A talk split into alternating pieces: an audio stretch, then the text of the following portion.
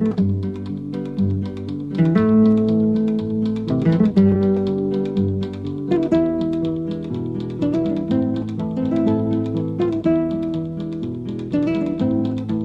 dinleyenler, bu bölümümüzde kimileri için erotik, kimileri için ise küfür babında sayılan kelimeleri bolca kullandık. O nedenle artı 16 ibaresini yasal olarak bu podcastimizin başına ekliyoruz. Evet podcast'imizin başına ekledik. Denen. Hoppala günaydın Ankara. Bu aralara bilmiyorum şey neydi bir tabu diye bir şarkı var ona din, takıldım. Şu kuklayla şey anlatılan mı? Hoppala günaydın Ankara diyor ama klibe bakarsan Narnia günlüklerinde geçiyor. yani mesela Hoppala günaydın Ankara diye ya bilmiyorum zaten sözleri çok saçma. Arada bir şey. O çocuk benim için tabu. Taşa oturdu tabu çeker gibi böyle bir saçma sapan sözleri var. Freudiyen bir şarkı mı olmuş acaba? Ben dinlemedim ya. Sen gönderdin galiba bana onu ama Ben sana onu gönderdim. Ben onu 3-4 günde onu zannettim ben onu. Ger- gerçekten var mı öyle bir şey? Ben montaj zannettim. Bu yaza damgasını vurmuş. Yani geçen yaza damgasını vurmuş. Ha. Ben sana yaza damgasını vurabilecek bir şarkı diye attım. Vuran, vuracağını vurmuş. Evet biz podcastlerimizde böyle bilimsel bilimsel konuşup Çaykovski'den bahsederken bana Selçuk yazı damgasını vuracak şarkı diye tabuyu göndermiş olduğunu söylemen şu anda herhalde kafaları karıştırdı. Bu bizim alter egomuz. Evet. Bu da bizim tabuları yıkamamışın. O zaman Freud demişken aklıma geldi. Onun bir kitabı vardı. Zaten şarkıda da geçiyormuş. Totem ve tabu. evet şarkının adı tabu zaten. E Bir ha totem de diyormuş ya. Totem demiyor muydu? Totem ve tabu. Ha çocuk benim totemim demiyordu pardon. Çocuk benim tabum diyordu. Taşa oturmuş deyince benim kafam karıştı. Evet. Buradan Freudian bir yaklaşım olmuş sana. Evet yani Freud de bahsediyordu totem ve tabu. Sence totem nedir? Ve bu şey olabilir mi? Benim bildiğim totem şey. İşte maç izlerken falan Ya forma giymek, işte elini crossfinger yapmak. İşte kimin bacağı kimin omzunda onu belirlemek falan. Hani mesela o sırada ne bileyim öyle bir şey vardı ya reklam. Ya evet, evet. Uğurlu pozisyon diye. Evet, 2005'te miydi neydi? Maç izliyorlar bu arada uğurlu pozisyon derken hani Durex reklamı mıydı o? yo Ruffles reklamı mıydı öyle bir şey. Ha, Maç gerçekten çok... orada şey olmuyor. Bunlar tam yer değiştirirken birisi cipsi Ha evet evet Ne yapıyordu? gol oluyor o ara. Maçı öyle izliyorlardı. Evet hatırladım. Ya bu, bu totem diye dediğimiz aklımıza ilk başta şey gelebilir. Bu Kızılderililerin meşhur var ya böyle western filmlerinde uzun böyle direkler üzerinde böyle şey kartal figürleri var Ha, falan. Onlar zaten mesela bugün günümüzdeki büyük reklam panolarına da totem, Totem. deniyor. Ee, işte biz artık evimizde tabii her şey için bir totem yapamayacağımız için işte atıyorum maç izlerken falan işte biz de onun yerine şey bulmuşuz işte crossfinger. Bu tabii şeyden paganizmden Hristiyanlığa geçen şey. evet cross, ya o cross dresser da aslında bir şey Totem. totem olabilir. Ee, Ya da tabu olabilir. e bak kimileri için ve e, tepki gösterenler için tabu, etki gösterenler için totem. Bak bu bilimsel literatüre geçebilir. Buradan tarihe not düşülsün. E, işte eskiden mesela her toplumun bir şeyi vardı. Totemi vardı. İşte kimisini kurt koruyor, kartal koruyor. Mesela Türklerin totemi de işte Orta Asya'da şey bozkurt. O Türeyiş destanı falan onlarda da her klanı belirleyen bir şey vardı mesela. Totem vardı. Evlilikler ve mesela şimdi yapılan araştırmalar var. Kimi topluluklarda daha ilkel topluluklarda şey var mesela. Evlilikler klan içinde yapılıyor. İşte dışarıya miras bölünmesin. Zaten epitopu 3 metrekare patlıcan ektiğimiz yer var. Bunda damat gelip konmasın diye. Ama bu totem e, etrafında toplanan kabilelerde kabile içi evlilikler yasaktı. Mesela ilk ensest yasağı oradan geliyor. Aile içinde özellikle Evet e, işte çünkü Bu primatlarda da böyle bu arada. Sadece insanlarda bile değil. Bu şempanzelerde falan da mesela şimdi bir şey var. Reis olur. Reis hatta kendi çocuklarını falan gönderir büyüdükten sonra o erkekler mesela bir tane reis erkek olur. O o kabilenin klan sürü ha sürünün kadınlarıyla o birlikte olur. Diğer erkeklerden hani daha güçlü birisi gelip onu yenene kadar evlilik değil tabi o cinsel ilişki onlarda da olmuyor. Ta genlerimizden bile geliyor olabilir bu kültürden ziyade. evet bu noktada Freud'un Darwinist totem mi diyordu Aha zaten daha e, bahsetti. E, şey var mesela şimdi onlara şöyle bir metafor kullanıyor. E, mesela bir baba kabiledeki işte sağlıklı, doğurgan olan kadınları kendi etrafına topluyor. Bu esnada işte tabii oğulları babayı kıskanıyorlar bu tutumundan dolayı. Çünkü baba bütün sağlıklı, doğurgan kadını etrafına toplamış. E, zaten ilkel içgüdü olarak da sürekli üremek istiyor insanlar hani soyunu devam ettirmek. Daha sonra işte diyor ki bu oğullar toplanıp e, işte bu nefret ettikleri babalarını öldürüyorlar. Bu kadınları paylaşmak için. Babalarını öldürdükten sonra yaşarken nefret duyuyorlar ama öldürdükten sonra tehlike ortadan kalktığı için saygı duymaya başlıyorlar. E, ve babalarını parçalara ayırıp yiyorlar. İşte bu şeyle de ruhlarının güçlerinin çocuklarına bölüşüldüğünü, kendilerine geçtiğini düşünüyorlar. Burada işte Freud mesela diyor ki işte yaşarken nefret ne kadar nefret edilirse güçlü bir nefret duygusu duyulursa şeye e, bir nesneye veya kişiye o tehlike ortadan kalktıktan sonra o derece saygınlık kazanıyor diyor. Şey gibi. Yani- Yani, mitolojisinde de var ya. Ha, evet yani tabu e, çünkü yaklaşamıyorlar işte e, onları koruduğuna onlardan güçlü olduğuna inanıyor. Tabu vasfını yitirdiğinde toteme dönüşüyor. Artık onları koruduğuna inanılan, onlarla gücünü paylaştığına inanılan ve bu yüzden de Freud diyor ki Tanrı yüceltilmiş bir babadan başka bir şey değildir. İşte belki baba oğul kutsal ruh da oradan şey yapıyor olabilir. İnsanın kan, etini yemek, kanını Evet. dökmek şarap. Ya da bizdeki şey de olabilir mi acaba? Kurban muhabbeti de aslında oradan gelmiş olabilir mi? Oradan evrilmiş olabilir mi? Bu tamamen akıl yürüttüğüm bir şey de belki değildir. Ya yo şeyde evet öyle e, yani kurban e, adamak da şeylere e, totemlere mesela totemleri kızdırdıklarını düşünüyorlar. E, totemleri kızdırdıklarında da ilk baştaki zaten şey bu insan adama ritüeli de oradan geliyor. Mesela sen işte bir şey yaptın Berkay bizim klanda. Totemi kızdırdın. E şimdi bizim totemin gönlünü almamız için ne yapmamız lazım? Seni ona kurban etmemiz gerekiyor. Ama tabii ki şimdi bu şey ne zaman tam olarak ortaya çıkmış onu bilemiyoruz. Çünkü e, bu klanlarda, topluluklarda aslında sosyal birliğin çok önemli olduğu, bütün cezalandırmaların sosyal dışlanma üzerinden yapıldığı için normalde toteme kurban etmek demek klandan uzaklaştırılıyor, sürgün. E zaten bu insan aslında bir nevi ölüme mahkum ediliyor. Çünkü başka bir totemden çıkıp başka bir totemin koruması altına girmek zaten öyle bir şeyin imkanı yok. Diğer e, klanlar seni kabul etmiyor. Ama işte tabii ki bu nerede şeye dönüştü? Ulan biz bunu herhalde şey yaptılar. Ege bölgesinde şey olmuş olabilir o. Bozulmuş olabilir. Şimdi mesela Ege'de yaşadığını düşün. Öyle zaten. Seni gönderdiler şeye. evet öyle. O insanların Ege'de yaşadığını düşün. Şey yaptılar mesela. Klandan gönderdiler. Abi bu adam klandan gönderince ölmez ki. Ende bunun bir sürü otu var, o çintarı var, göbek mantarı var. Ormanda toplar şey yapar. Yer. Baklar ölmüyor. Lan biz dediler o zaman sürgün etmeyelim bu pezevenci. Tabii ama o zaman ormanda kaplan var, ayı var, başak var. Ya işte artık o da hangi totemine güveniyorsa. Yani ondan sonra demiş olabilirler. Lan bu pezevenk zaten ormanda yaşamaya devam ediyor. Bizden daha rahat. hani şeyde. Biz en iyisi bunu keselim demiş olabilirler. Kendi klanını kurmuş. aynen, aynen kabakta. Kabakta kendi klanı koy. Üflüyorlar akşama kadar. Ya şey olabilir yani daha sonra "Ha, bu böyle bir ceza olmuyor deyip kesmeye başlamış olabilirler. Veya tekrar geri dönüp intikam almasın diye. Bu Freud'un bahsettiği işte babalarını öldürmesi. Yani kurban etmeye başlamış olabilirler. Totemlerin gönlünü almak için. Şimdi peki bu adamlar intikam almasından korkuyor da bu insanlar tekrar sonra kabul edilecek mi? Yani o klana tekrar e tamam reisi döndü reisi öldürdü intikamı aldı. E klan bunları kabul edecek mi tekrar? Şöyle bir şey var mesela şimdi sinemada da çok tartışılan şey var ya kötü karakterlerin kötü kahramanlar dediğimiz evil kahramanlar mesela. Joker. Aynen. Şimdi mesela bu işte kötü kahramanlar da aslında bir totemler. Çünkü neden? Mevcuttaki tabuya karşı çıkmış oluyorlar şimdi. Mevcuttaki tabu o klanı koruyan reis, büyük, güçlü olan ve bu kötü kahraman bu tabuyu yıkıyor ve yeni totem oluyor. Az önce dediğimiz gibi tabular yıkıldıktan sonra toteme dönüşür diye. Yani asıl kötü kahramanların da çıkış noktası da işte bu. Dönüp tekrar intikam aldıklarında ya, e, ilkel insanlar korkmaya çok müsait oldukları için her şeyden korkup Gerçi şey yapıyorlar. Şey bile olabilir ya bu öldürüldükten sonra bile bir şey olsa bu onun ruhu geldi falan diye de Ha, evet. o yaptı ya biz onu onu etmeyecektik. Sa- sarı totemi Evet, vermeyecektik.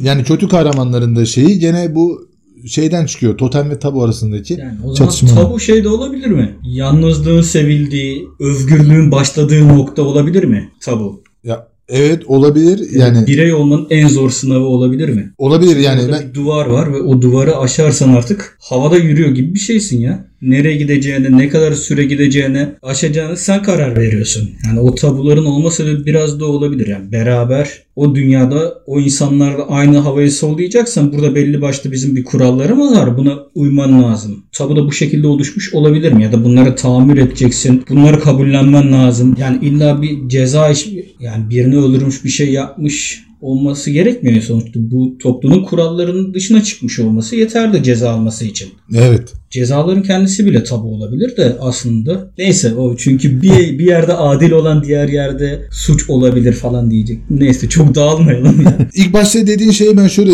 yaklaşıyorum. O yalnızlık olayından dedi. Zaten hani bu farklı olanın toplumda farklı olanın kendini yalnız hissetmesi var ya e, yani o noktadan evet gerçekten çok doğru bir yaklaşım yani bu tabu aslında bireyin özgürleştiği bireyin yalnızlığının başladığı nokta kısmına katılıyorum. Şey diyoruz ya tabuları yıkmak Heh, yani evet. zaten orada görünmeyen bir duvar olduğunu hani tabuları yıkmak derken bile kabul ediyoruz. Bu yalnız özgür insanlar istenmeyen bir üretim bir kavram yani. Ahlak, namus, din, aşk gibi herkesin konuştuğu ama kimsenin tanımlayamadığı duvarlardan birisi oluyor o zaman bu tabuda. Yani kalabalık ve bağımlı yaşamak isteyen bu toplum çoğunluk olmadan değerli olamayanların korkusunun ürünü. Ya evet yani aslında işte tanımlamak da işlerine gelmiyor. Çünkü tanımladıkları zaman o kadar yüksek değerler atfettikleri, o kadar yüksek etik bilinç kattıkları bir şey olmadığını görecekler. Yani şu anda tanımsız olması şöyle demek işte bu bunu doğuruyor. Şu anda ahlak tanımsız. Bu sefer ne oluyor? Senin kendine göre bir ahlak tanımın oluyor. Benim kendime göre bir ahlak tanımım oluyor. Ve biz bize toplumun ortak genel çerçevenin çizdiği o ahlak tanımını yıkmamak için kendi ahlak tanımımızı o genel çerçeve içine oturtmaya çalışıyoruz. Yani o şey olmuyor mu? Bizim prensiplerimiz oluyor aslında. Ahlaktan ziyade. Bizim prensiplerimiz toplumun ahlakına uyuyor mu uymuyor mu? İşte o noktada şu çatışma çıkıyor ortaya. Etik değerlerle toplumsal değerler. Yani prensipten ziyade yani mesela prensibin senin de şu olabilir mesela. Prensibin makyavelizmdir. Benim prensibim işte hedefe giden her yol mübahtır olabilir. Bu noktada sen şey yapabilirsin. Ahlakını esnetebilirsin. Etik olarak etik dediğimiz tek ortak e, bir normdur, bir kalıptır. Mesela etik olarak sadece ahlakı alırsan bu sefer prensip sahibi olmana gerek yok veya bir makyavelist prensip edinmezsin zaten. Ya o yüzden hani oradaki işte yüzyıllardır ortaya çıkan bir türlü hala da çözülememiş olan o çatışma çıkıyor ortaya. Etik değer çatışması. Ama e, şey tabii ki suni bana göre. Mesela işte aşk da öyle. Şimdi genel geçer bir aşk kavramı biçilmiş bize. Biz bunun içinde tanımını yapmıyoruz ki herkesin kendine göre bir aşk tanımı olsun ama o genel çerçevenin de dışına çıkmasın. Ya yani o genel çerçevenin içinde eritsin. İşte sürekli aşkın yüceliği, aşk için her şey yapılır. İşte aşk için adam satılır, aşk için şu aşk aşk aşk. Ha bir de satan bir piyasa yani aşk. 14 Şubatlar, kitaplar, filmler, love story'ler. Edebiyat, sinema, de 80 falan aşkın üzerine kurulu yani. yani Marvel'ın şeyine bile baktığın zaman ne bileyim sallıyorum Wonder Woman'a birisi aşık oluyor bir şey oluyor oradan Thor geliyor yıkarım ben buraları bilmiyorum izlemedim o yüzden de sallıyorum da genelde öyle oluyor yani. Şu anda tabii ki dinleyenler benim yüz ifademi görmüyor ama senin de aklına aynı şey gelmedi mi Berkay? Matrix. Ya ya yani böyle bir rezillik olabilir mi? Gene buradan Allah yani bildiği gibi yapsın diyoruz. Gene üzüldüm. Bak durduk yere şu anda boğazım düğümlendi ya. Ama yani ben hala şeye katılmıyorum yani. yani bireysel ahlak olabileceğine ben bireyin ahlakı olmaz diyorum. O noktada sana katılmıyorum ya. Yani mesela hayal kuralım şimdi. Olmamış bir zamanın olmamış bir medeniyetinde yaşayalım. Hani böyle hani Star Wars başlangıcı gibi far far away yani. Mesela hiç ahlak olmasın. Toplumsal bir baskı öğesi oluşmamış, toplumlaşmamış insanlar topluluğu olsun. İşte adı da şey Banana Republic yani banana değil de. Bu toplum hiç eğitim almıyor. Eğitim denen şey çünkü eğitim de bireyin başkalarından öğrendikleridir ya. Neyse bu öğretileri çoğunluk benimsememişse, bana ne diyebilmişse ahlak kavramı olmaz zaten. Yani bir kavram tek başına ben, benimsendiği zaman ahlak olmaz. Prensip düzeyinde kalıp seçim hakkına dönüşür. Ama bana ne republic, bana neciliği bırakıp eğer toplu olarak benimserse bu seçim hakkı elinden alınıp toplumsal bir ahlaka dönüşüyor. Bu yüzden ahlak adı altında kişiler seçme hakkını kaybeder. Seçme hakkını kaybeden de özgürlüğünü kaybeder. Yani mesela hiç ahlak olmasın deyince ne anlıyorsun?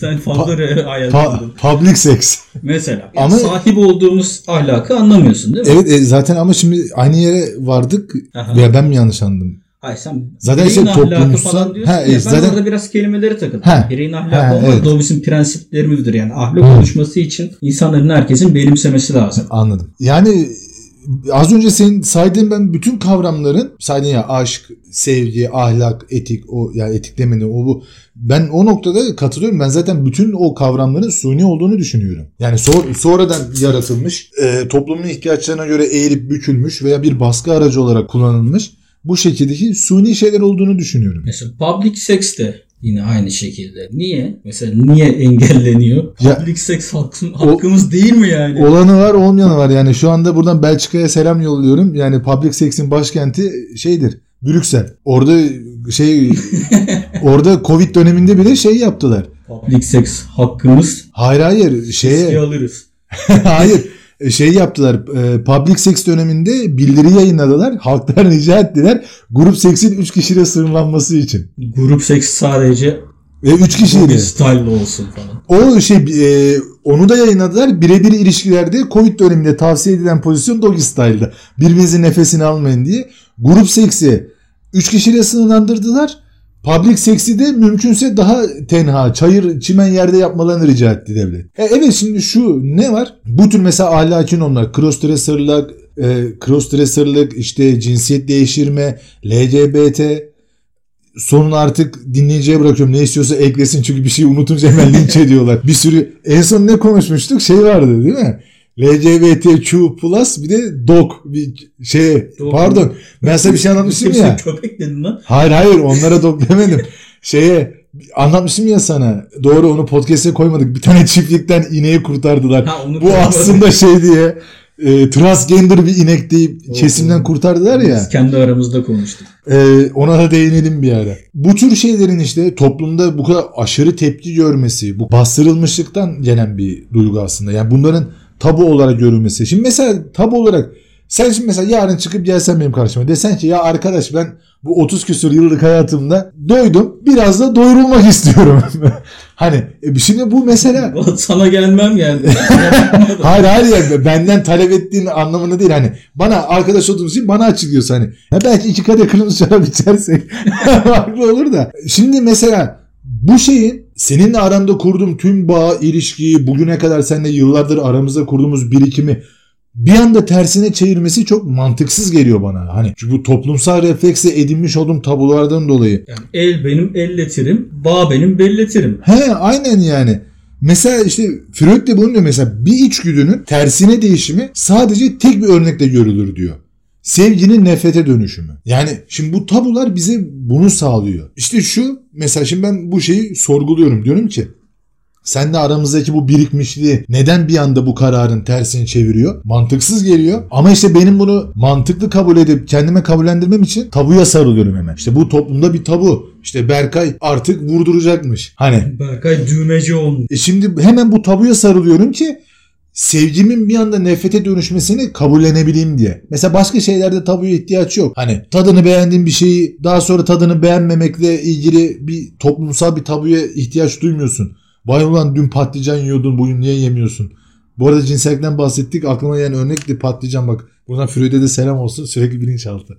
Sen az önce bana, bana ne banana bir şeyler dedin. Oradan da düğmece gelmiş olabilir. Yani ben bana ne yani oradan Banana Republic. Ama Almanca'da muz bana ne demek ya? Ha öyle mi? Almanca bilmiyorum ben. Ben de kursa gidiyorum. Yani inşallah gideceksin. Neyse işte yani as şey diyordum ha ahlak ya bence ahlak şu şekilde oluşmuş diyorum ben de biraz da uzun zamandır ataerkil olarak takılan dünyada kadınları kontrol ve baskı altında tutmak için yaratılmış bir çıkar ittifakı. Yani bu ittifakta bence iki gruptan oluşuyor. Kadınların üzerindeki kontrolünü kaybetmek istemeyen egoist erkekler ve erkekler üzerinde kontrolünü kaybetmek istemeyen çıkarcı kadınlar ve para. Yani kadın ve erkek çıkarları ortak olduğu zaman bu ittifakı kuruyorlar. Bu ezberletilmiş yazılı ya da yazısız kurallara uymayan, bu uymayı reddeden ahlaksızlara oluyor bu. Birçok sıfat sahibi oluyorlar. Ne oluyor? Ataerkil durum devam ettiği için kadınlara genelde yapıştırılıyor bu sıfatlar ama orospu, mata, motor, kaşar, yollu, vuruşkan,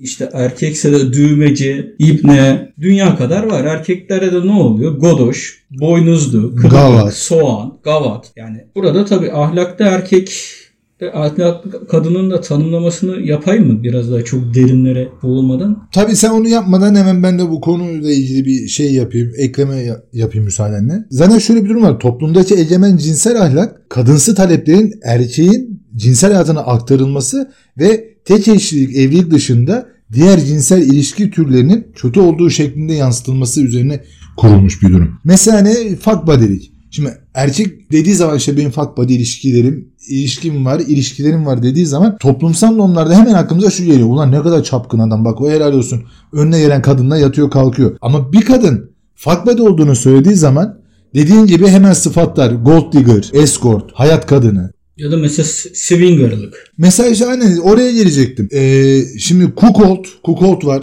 Kukolt'u bilmeyenler için de söyleyelim. Ben bilmiyorum. Evli bir çiftin veya ilişkisi olan bir çiftin erkek kısmının rotkenci pozisyonuna geçip partnerinin başka bir erkekle birlikte olmasını izlemesi. Bundan tahrik oluyor. Yani kahvaltıda domuz eti yemiş bunlar. Aynen kahvaltıda domuz eti yiyip. Şimdi mesela e, hani bu muhabbetleri duymuşuzdur filmlerde falan da işlenir bu. Mesela bir kadın eşine başka bir kadını bulduğu zaman işte gazetelerde falan da bu haberleri okuduğumuzda hemen bir sırıtma geliyordu suratımıza. Ulan ne şanslı adamlar var. E şimdi karısı kocasına başka bir kadın bulunca ne kadar şanslı bir adam diyoruz. Ama adam karısına başka bir adam bulduğu zaman vay arkadaş gavata bak bu ne genişlik işte hani bu tabular bizim maalesef eski dönemdeki gibi bizim sosyal hayatımızı şey yapmasından ziyade belirlemesinden ziyade cinsel ahlakımızı belirliyor. Ki Tabii cinsellik burada büyük bir tabu. Cinsel organın kendisi bile tabu. Hani cinselliği geçtim. Neden am kelimesi insanları rahatsız eder? Özellikle de kadınları rahatsız ediyor. Yani bu sorunu ya bu soruyu bence kadınlar kendilerine sorması gerekiyorken benim sormuş olmam bile aslında kadınların utanması gereken bir şey. Bu am kelimesinden utanacaklarına bu soruyu kendilerine sormadıkları için utanmalılar. anlamadım onu. Bu am kelimesini duyunca neden rahatsız oluyorum demeleri lazım mı? Tek yapmaları gereken bu. Ya mesela erkekler sik ya da am kelimesini duydukları zaman neden rahatsız olmuyor? Ya kökeni tabii eski. O kadar eskiye gitmesen çocukluğumuza gidelim. Yani klişe bir tespit var ya. Erkekler doğunca sikit aşağı meydanda fotoğrafları çekilirken kız çocuklarına sürekli eteğini kapat, düzgün otur falan. Ya bu en yüzeysel ve doğru tespitlerden birisi ki herkesin bildiği şey. Yani ataerkil ve seksist bir hareket olduğu ortadayken bundan en çok zararı gören kadınlar iken neden bu fikri canla başta savunuyorlar? Çünkü öyle yetiştirildiler. Öyle olmaları istendi ve ikinci sınıf bir erkek gölgesi konumunda durmaları erkeklerin çıkarına uyuyordu. Kadınlara amından utanmayı öğrettiler. Bu çok halk ağzı, basit, kaba gibi bir savunma yapılması mümkün değil. Çünkü am kaba bir kelime değil. Am bize dayatılmış bir ezberden başka bir şey değil. Yani kabalık demesi gerekiyorsa am üzerinden ona yapılan muameleye, ona biçilen role demeye kadın. Amdan değil onu amdan utanmaya mecbur bırakandan şikayet etmeli. Bunu da en kolay o am kelimesini en çok kendisi kullanarak bunu normalleştirerek baş- başarabilir. Yoksa abi biz erkeklere hava hoş. İşte feministlere de şey yaptın ya çakmıştın. Hangi ilk bölümü çaktın? Arada sırada Arada sırada. bir yerlere çakıyorsun ya.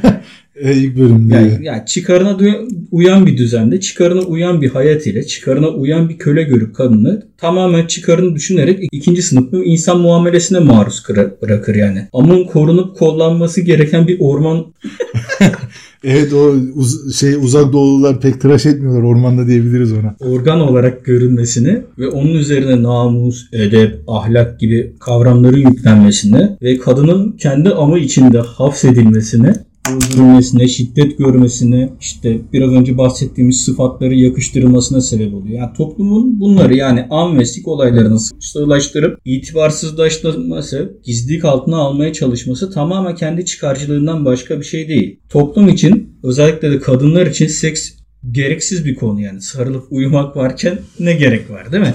Erkek için zaten dediğin gibi elinin kiri, tek istediği seks. Bunları büyük bir gururla söylemek ise aslında salaklık. Orada da şöyle bir tezat var mesela şimdi kullanım şeklinden dolayı böyle bir e, çağrışım yapıyor. Mesela başlı başına biber kelimesi sende bir korku yaratıyor mu? Hayır. Ağız kelimesi bir korku yaratıyor mu? Hayır. Sürmek kelimesi? Hayır.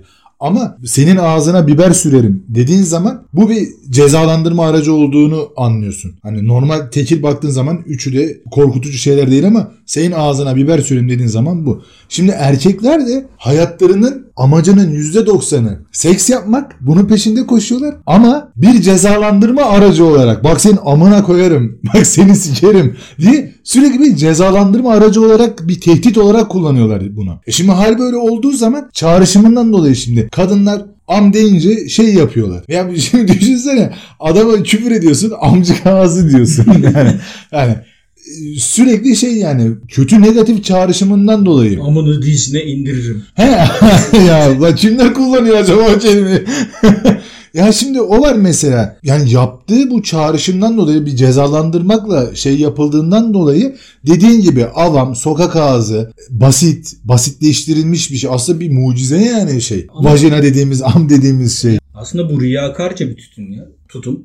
Çünkü tek işi kan pompalamak olan bir organa boy boy metiyeler, aşklar, kırıklıklar, bok bir sürü anlamlar yüklerken dünyaya gelmene sebep olan, sevgisini en yoğun hissettiğin, tutkusunu yaşadığın, zevkini tattığın, ve vücudunu titrettiren, kontrolünü kaybettiren bir organa yani hiç muamelesi yapılması tukaka denilmesi, utanmaları yani ben bunu kadınlara söylüyorum bu arada. Hani kenara atmaları çok riyakarca. Ya umarım ne söylemek istediğimi de anlatabiliyorum. Yo anlatıyorsun. Çok Amcı güzel. gibi, amsalak gibi, hö gibi gereksiz çemkirmelerle karşılaşmak zorunda Yok kaldım. canım şimdi kimse de Berkay'a am komandosu demesin. ya bu sadece vajina için de aslında bak düşün yani e, sevgimizin gösterdiğimiz yer en güzel yani yer tercih olarak. Sadece bu amdan ibaret olan bir durum değildi. Mesela anal seks bir tabu, oral seks bir tabu. Şimdi mesela iğrenme aslında iğrenme cinsel amaçları sınırlayan e, güçlerden biri. Şimdi mesela oral seks iğrenç bulunuyor değil mi? Yani bulanlar var. Aynen. Sana sormuyorum. Şimdi iğrenç buluyorlar mesela. Oral seksi iğrenç buluyorlar.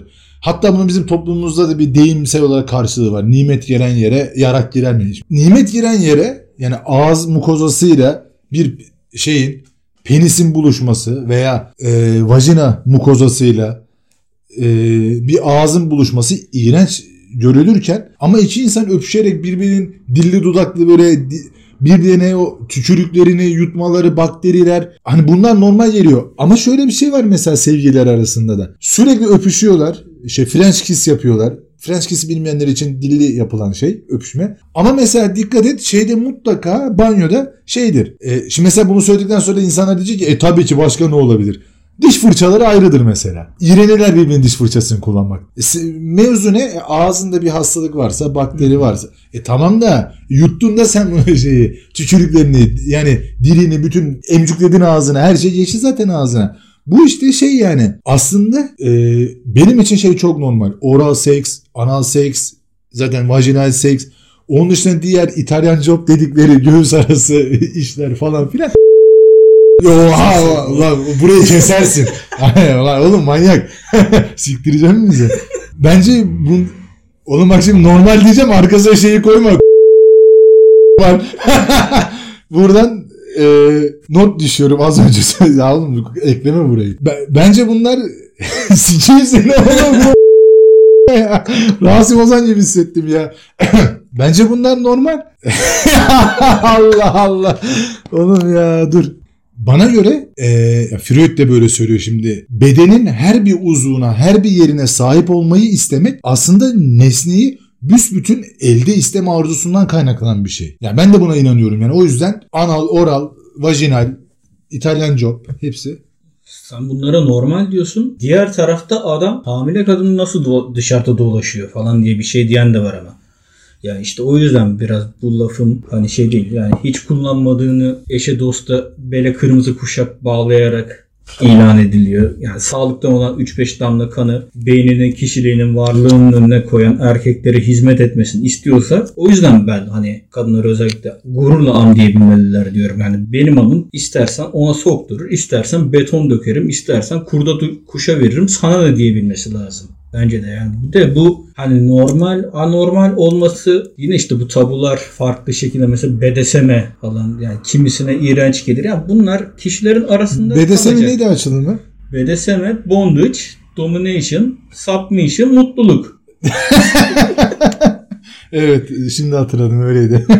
Diğer tarafta hani şey de var ama. Ama bir erkek eğitim aracı olarak kullanan kadınlarımız da var. Çıkar kaynağı olarak He şey kullanıyor. Değersiz değil, gizli değil, utanılacak bir şey değil. Cüzdan hiç değil. Biraz önce bahsettiğimiz gold digger falan o da var. Ha bu arada şey e, neydi? Argo'da şey kumbara da diyorlar şey başına. Velhasılı kelam iğrenç ve dilde seksist olan bir sloganla belirtecek olursam tabunuzu siktirtmeyin, amınızı siktirtin. Bravo gerçekten çok yani şu anda etkilenmedim desem kadın olsam ilk sana veririm diye iyice böyle bak evet ya dur onu ben bak şimdi Tamam. senin yüzünden ben şu anda şeye düştüm Berkay. Tam, tam Ee, oraya diyorsun ben ağzımda. Hani şu anda ben öbür tarafı neyse beynin içerisinde. Fetiş hakkında ne düşünüyorsun? İşte kişilerin kendisine nasıl istiyorlarsa yani. Ee, Pek düşünmüyorum ya. Yani şimdi mesela fetişin totemle alakalı olduğunu e, belirtiyor Freud. Şöyle diyor mesela cinsel nesnenin yerini almak ilkel insanın tanrısını canlandırdığı fetişle kıyaslanabilir diyor. E, yani işte mesela hani bu eski törenlerde bir de bu Illuminati bir de bu şey vardı ya maske sen kimsin? Yani oradaki gibi diyor ki hani böyle törenlerde böyle kıyafet giyip bereket için cinsel ilişkiye giriyorlar ya hani aslında tanrısını canlandırıyor. Ya tabii Fetişlerde. falan var. Farklı kavimlerde çok farklı gelenekler var ya. Mesela Nijer'in kıyısında bir yerde bir kabilenin adını unuttum da belgeselde izlemiştim. Nijer'in kıyısı kabilesi.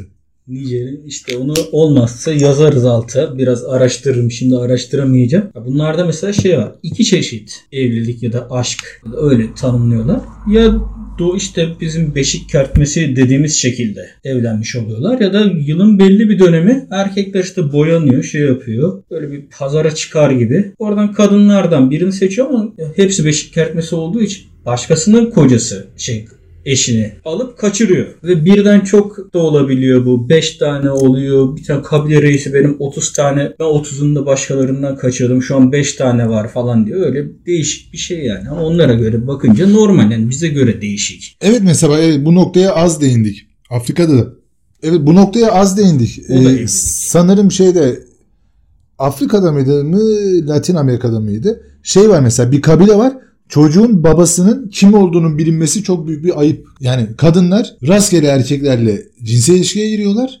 Kimden hamile kaldıklarını bilmiyorlar. Çocuklar da O şey var. şey yapmıyorlar. evet. Babalarını Ana tanımıyorlar. yanlı toplumlar var ya da ana erkek Evet. toplumlarda olabiliyor. Şey Güney Çin'de Moskova kabileleri var. Onlar da büyük bir evde yaşıyorlar. Bu evin reisi evin anneannesi oluyor genelde. Onun etrafında kadınların kendilerine ait odaları var. 13 yaşına geçince yetişkin kabul ediyorlar. Ayakları yere değiyorsa. Hı? Ayakları yere değiyorsa. Yani işte ayakları yeri değiyorsa yetişkin kabul ediyorlar. Onların evde kendilerine ait odası oluyor. Yani çocuklar erkekler o kadınların odasına gidiyor. Orada ne yapıyorlarsa yapıyorlar. Ondan sonra geri annesinin evinde kalıyorlar. Çocuklara da işte çocukların dayıları, işte teyzesi, dayısı o anne tarafında. Çocuk da orada. Baba tamamen dışarıda. Şimdi yeni yeni Çin'in baskılarıyla beraber biraz da o tek eşli, tek çocuk politikasına falan yönlendirmeye çalıştıkları için biraz da mesela evlilik kendi yerel dillerinde evlilik kelimesi yok. Baba kelimesini karşılayan bir şey var. Ama hani ilişkileri bu şekilde. Peki o zaman şöyle diyebilir miyiz? Evrensel bir ahlak yoktur diye. Evrensel bir ahlak yoktur tabi. Biraz önce bahsettim ya bir toplumun Evet. tabusu diğer toplumun normali olabiliyor. Hepsi Sen ayrı bireysel ayrı. ahlak yok diyorsun. O zaman sen biraz daha normatif, biraz daha kolektif ahlak. Yani Ya, bir araya gelen insanların Evet. sosyal e, devamlılığını sağlamak için uyması gereken asgari kuralları ahlak olarak değerlendirebiliriz diyorsun erkek galiba. ya da kal- kadının standartlaştırılmış bir kalıbı var toplumda. Mesela erkek askerlik işini askerliği işi hallettikten sonra evlenmiş, kıskanç, görünürde sadık, yakalanmayacak kadar kafası çalışabilen, az ya da çok para kazanabilen, gelişmiş bölgelerde 2-3 çocuk sahibi olan, daha az gelişmiş bölgelerde 4-5 çocuk sahibi olan, büyüklere saygı gösteren, karşılıklı çıkar ilişkisinde samimi davranabilen, birbirini pohpohlayan insan tipi yani. Bu çizdiği Hmm. toplum tarafından sevilen, kabul eden çoğunluğu oluşturuyor. Ama karakter ve e, burada şey yok. Kişisel zevki yok. Yani kadın da işte sinir bozucular bunlar zaten. Ailesinin canım kızları, ailesine söz gözetmeyen, onunla bununla yiyişmeyen, oturup kalkmasını bilen, mini etek, dekolte falan takılmayan frikik vermeyen, sinirlenince kocasına çemkirmeyen, kocasına babasına annesine evlerini iyi yapan, erkeğin kalbine giden yol midesinden geçer diye kandırdığımız bir salak. Annelik vazifesini yerine getiren Tam yani. bu sayede sevilmek için annesine ve kocasına, ailesine, kocasına hizmet etmesi gerektiğini düşünen kişi işte. Asla tek olamayacak. Mu- Mutlaka çift olacak. Peki kapatmadan önce bence birkaç dakika daha vaktimiz var. Şöyle bir şey yapalım. Yani ne insanlar biraz da bu konu üzerine düşünsünler biz dinledikten sonra. Peki şöyle şimdi düşünüyorum da mesela ne vardır? Belki şu an çok basittir de benim aklıma gelmiyor. Toplumsal tüm böyle evrensel bir tabu deyince aklına gelen bir şey var mı ya? Ya evrensel işte cinsellik, işte ensest. Hmm. Ama şeyde kimi topluluklarda şey var. Enseste sadece şey aile içinde şey yaptıkları. Öldürmek. Ha evet can almak. Evet doğru. Öldürme, öldürmek olabilir. Onun dışında dinleyicilerimiz de o zaman şey yapsın bize e, yazsınlar. Onlara göre e, onlara göre dünyada evrensel bir tabu var mı? Cinsellik şu manada diyemeyiz. Az önce verdiğimiz örneklerde yani babasını tanımayan şeyler de var. Çok Hani temelde bakarsak olanlar. ama yani en temel şeyleri cinsellik çoğunun diyebiliriz belki. Ama işte o tabuları yıkalım çoğunluğu kabul etmeyelim genel geçer şeyleri. Ama zaten genel geçer şeyi sormadın mı sen bana? Ha, ha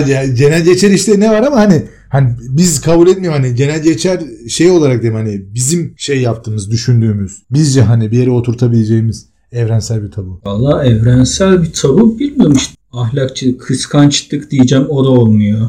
E, o da yok artık kukult durum zor gerçi. O zaman şöyle yapalım. Sen arkadaşlar dinleyenler de düşünsünler o zaman. İyi burada bitiriyoruz mu? Velhasılı kelam şöyle diyebiliriz yani tabu, totem, bunun içine cinsellik girer şey mesela ya konuları zaten çok bölmeye çalışırsak işin içinden hiç çıkamayacağız. Çünkü dediğimiz gibi cezalandırma da olabilir tabu, estetik ameliyat da tabu içine girebilir, şişmanlık dahi tabu olabilir. Kimi zaman da şişman neden sevmiyoruz, zayıfla bilmem ne o baskı uygulamamız. Evliliklerin zaten işte komplesi, tek eşlilik, çok eşlilik, kadının işte anaerkil, anayanlı, ataerkil, atayanlı toplumları falan hepsini beraber konuşursak biz bunun içinden çıkamayacağız. Daha önce aslında sloganımı söyledim kadınlara. Yani cinsel devrim falan mesela onu da konuşmadık aslında ama neyse ya. Siz kendi devriminizi yapın. Hoşçakalın. Teşekkür ediyoruz. Hoşçakalın.